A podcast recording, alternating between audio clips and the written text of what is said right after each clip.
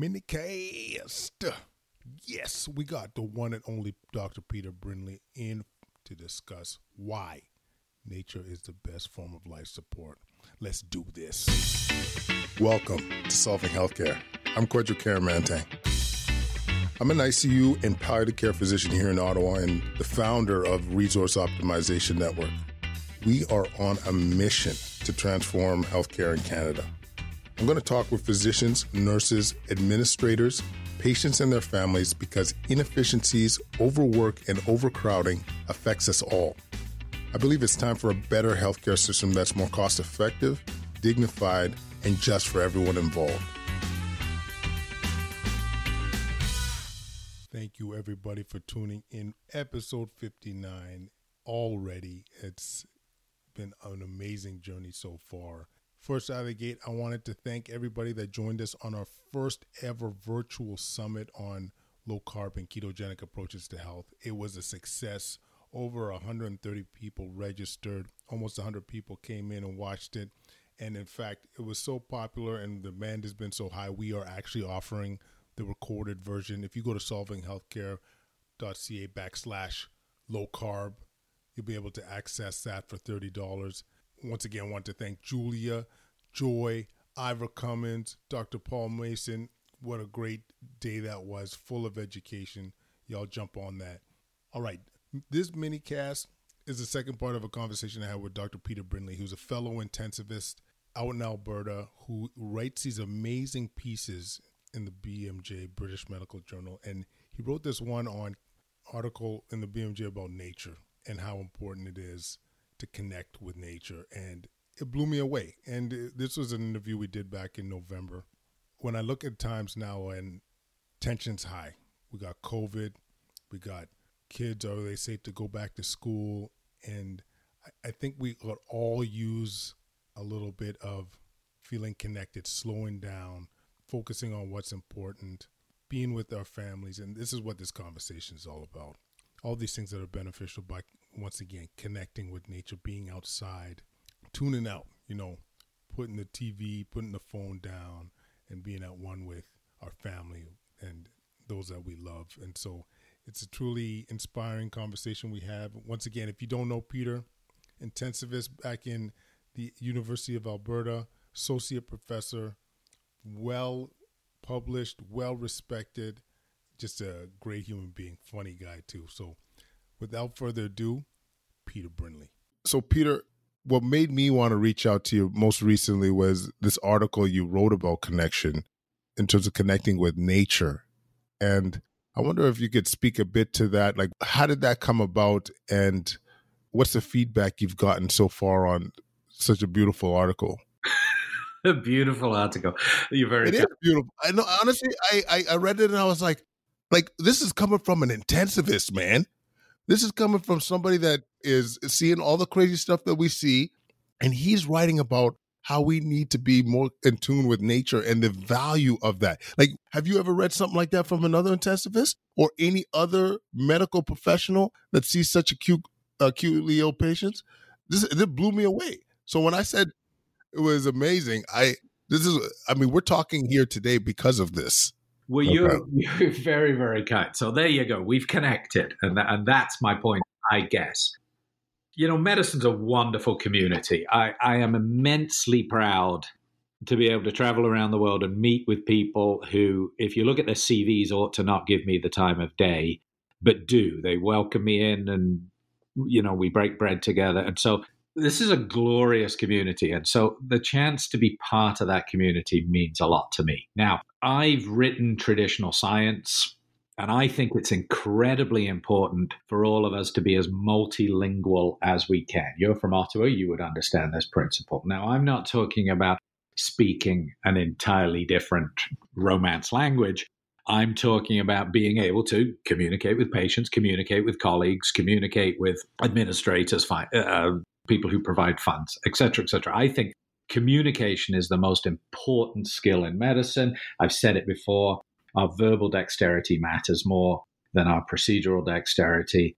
And communication can be the most dangerous or therapeutic procedure performed in a modern hospital. Now, maxims notwithstanding, I've taken immense joy and maybe therapy from writing a series of opinion pieces for the British Medical Journal. And I'm very grateful that they would give me the latitude to do so because I'm no more qualified than anyone else out there to do so.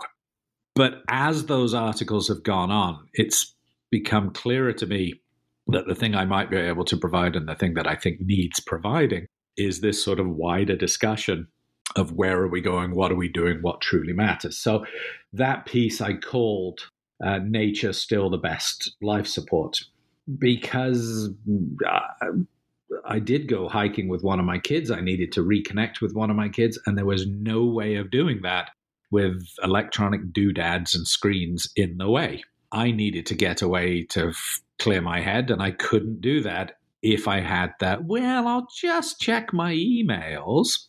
Uh, I needed to go outdoors and get rained on and not be able to easily run inside and towel myself off and you know have a four dollar cup of coffee anytime I felt like it just to distract myself. So it was good on every level, but it did remind me how glorious it is to be in flow, you know, where you're not constantly thinking and worrying and plotting and planning, uh, but also just how glorious it is to be outside. And, mm.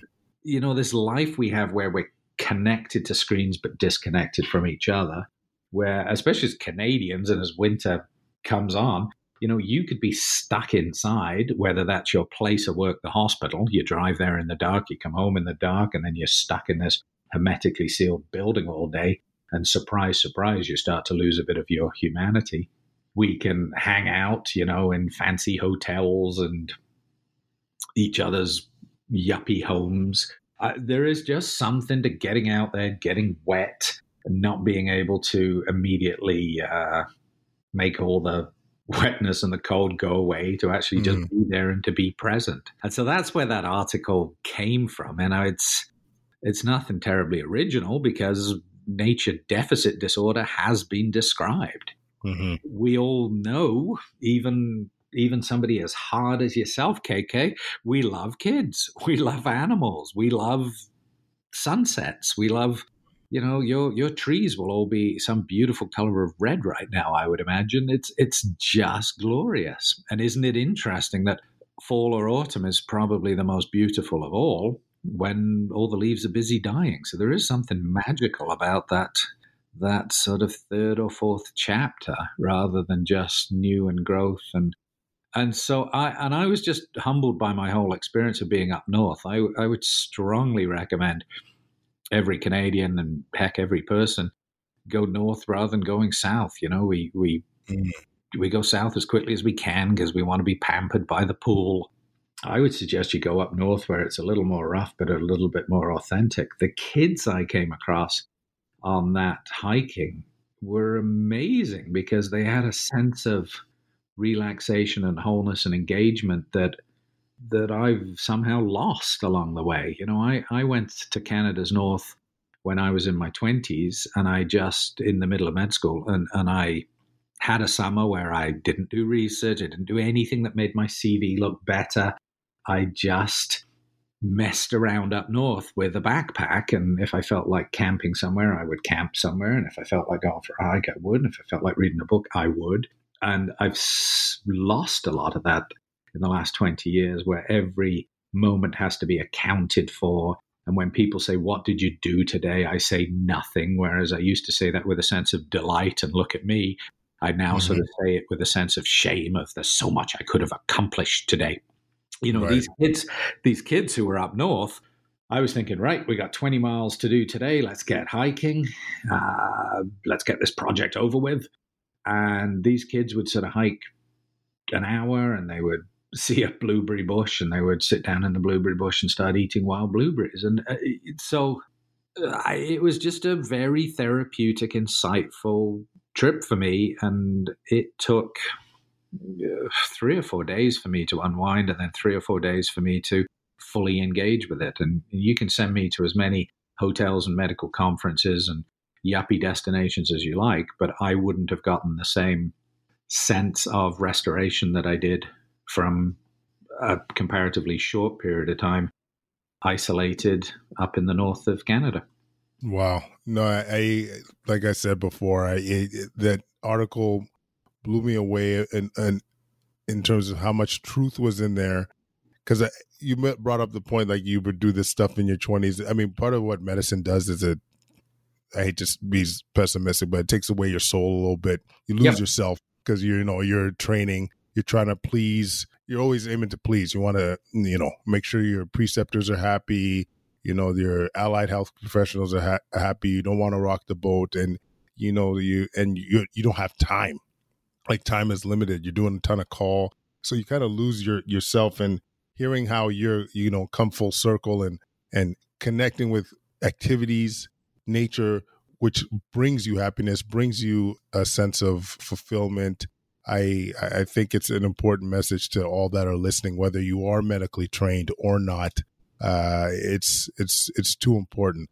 Mind you, I'm going to give this caveat straight up. You will almost never see me camping. I this I'm like the antithesis of camping. I I, I my people's generations they've done all they can in the world to not have to sleep on the ground you know outside and i embrace that i don't mind hiking and all that stuff but give me in get me in a best western or something i want a bed at the end of the day you know what i'm saying granted, you think you want that, but hasn't this whole discussion been about us thinking we know what we need, but but not? Oh my god! Yeah, you, know, you might you, be right. You stare up at a sky at nighttime that's uncluttered by streetlights, and you'll change your mind. You sit around the camp. Absolutely. Hey, I was I was a boy, but at the end of the day, when I when I had to sleep on that ground uncomfortable, I will I will take a bed any day of the week. Uh, but uh, I hear you.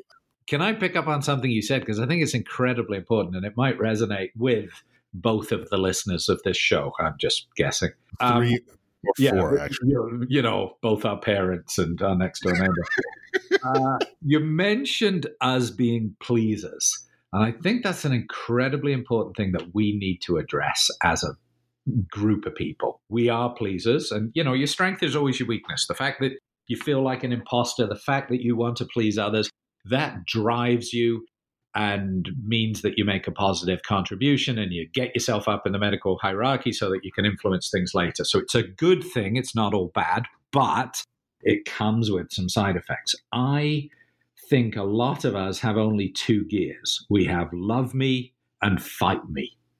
Mm. And I've certainly been guilty of this. And so we try and we try and we try and we say, Love me, love me, look at all the great stuff I'm doing for you. And people don't because they're preoccupied with their own stuff or you know our poor patients don't have always have time to be grateful and appreciative and patient because they're dyspneic and in distress and and their uh, sympathetic nervous system is is telling them help help help. Right. So then we flip to fight me. We move from love me to fight me. Right you bastard. You want to be like that i'll take you on. And that i think is one of our our issues that we're stuck in this love me, fight me thing all the time. And so this is where much of our distress comes from. This is where we fight back. You know, it must be incredibly disjointed for families to come to the hospital thinking, well, this place has been presented as modern salvation. Look at how the buildings are built. You know, my hospital looks like a church.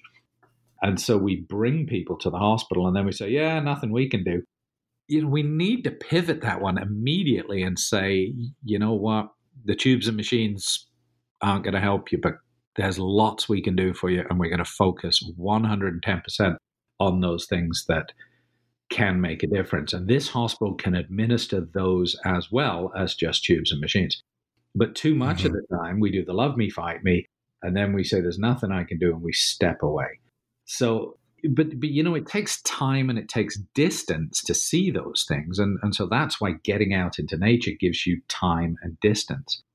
I had a very interesting experience about 5 years ago where i was the doctor on a on a tall ship on a, a sailing ship uh, that traveled around the mediterranean. Now let's be honest i wanted to travel around the mediterranean on a uh, on a sailboat. But it was a it's called Jubilee Sailing if uh, anyone wants to check it out. It's a hmm. great opportunity where people with disabilities get a chance to be independent on, on a boat. and they needed a medical professional on the boat, I think, just to lower insurance rates. But for me to be part of the crew, I had to keep it secret that I was a doctor. Mm-hmm. And as you can imagine, most of the trip, if you put people with disabilities together, who are they going to complain about? They're doctors, they're healthcare providers, because that just becomes a surrogate for complaining about your lot in life. And sometimes mm-hmm. we just have to be the magnet for that frustration.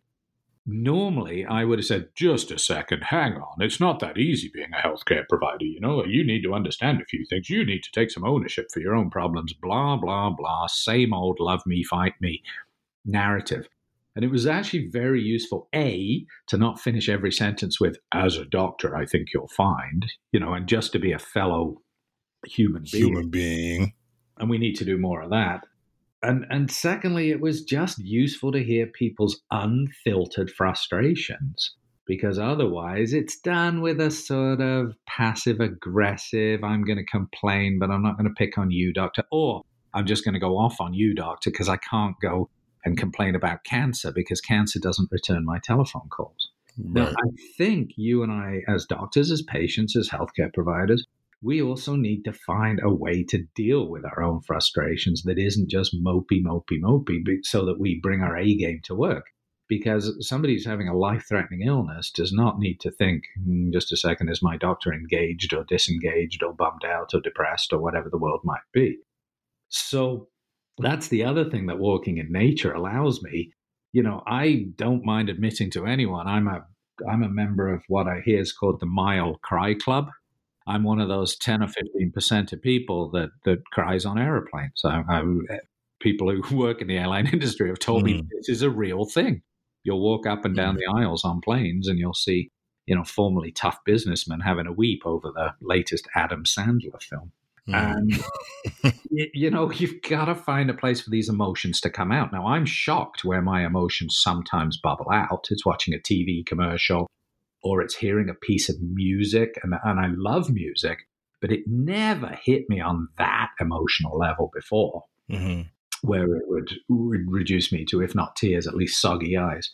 So I think the other reason why getting out, and all right, it doesn't have to be nature. You can you can still stay at a at a well a three star or a four star. You, you, don't need to go more than that. Motel Six. I'm I'm, Motel, I'm, I'm Listen, don't knock Motel Six. In fact, get them to sponsor the show. I, I've stayed at many a Motel Six. That's why that's why you get out there. It's it's not, and this is an important point to make. It's not to hike over a, a, an incredibly difficult cliff. It's not you know that's the other thing we do that i think is terrible as doctors we just become overachieving doctor, I've got to beat the world types in different environments. So, as is obvious to anyone who's looked me up and down, I don't do a lot of running. But if I did, the danger is I would want to say, right, I do a 5K today, a 10K tomorrow, a half marathon, a marathon, an hmm. ultra marathon. In other words, I wouldn't take time to relax and be comfortable with my feelings and and just explore how I'm feeling today. No, no, no. I try and push that away by some other sort of overachievement. So right. when I say spend time in nature, I am not talking about setting up some ludicrous look at me accomplishment. I'm mm-hmm. talking about just being present. So it's a Friday afternoon. I've got stuff I need to do, but I don't have to go into work today. I'm going to go for a walk in our river valley with my lovely, incredibly patient wife of over 20 years. And instead mm-hmm. of telling her about my week and moaning about this, that, and the other, I'm going to try very hard to just say, and how are you doing, love?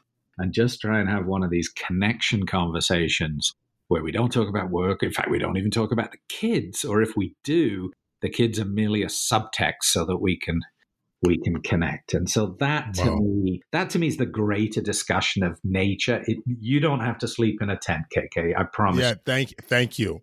I, and I do want to say, I I never pictured you jogging. I more pictured you synchronized swimming, maybe. No, no, no. Maybe solo synchronized swimming. I, I could see you doing that. A little bit of a routine in a in a shallow pool or maybe interpretive dance. Uh, any of the above, I think would would suit you well. I'm huge on the solo synchro swimming. You're absolutely right. It's largely so I can wear one of those swim caps. I've Listen, Peter, this has been tremendous. And I hope people take seriously, you know, the conversation we had about, you know, that the value of connecting in w- whatever shape or form, clinician, non clinician, general public, we all benefit from being a bit more connected. And you, and this is how you'll achieve your true happiness, true uh, feeling of content. And I, you, you articulated it so well. And I, I just really appreciate you doing this. Oh, oh, God, uh, heck, look, if you want to compliment me, keep going. I mean, I can listen to this all day. No, I'm just kidding. No, that was the most painful moment of my life, but yes. I would imagine. Well, I was fairly awkward having to listen to it. Yeah. It has been an absolute pleasure connecting. It's been an absolute pleasure just chewing the cud. And you take care, my friend. And if anyone is listening, ditto to them. Make sure, make sure you've got a failure friend, as Sarah as Sarah Gray puts it somebody you can phone and just say, I've had a tough day. Have you got a moment for me? If you don't have a failure friend, get one by the end of today and offer to be somebody else's. Reach out to people, phone mm. friends, phone colleagues. Don't phone them when you have a project. Just phone and say, Hey, I'm just calling to see how you're doing.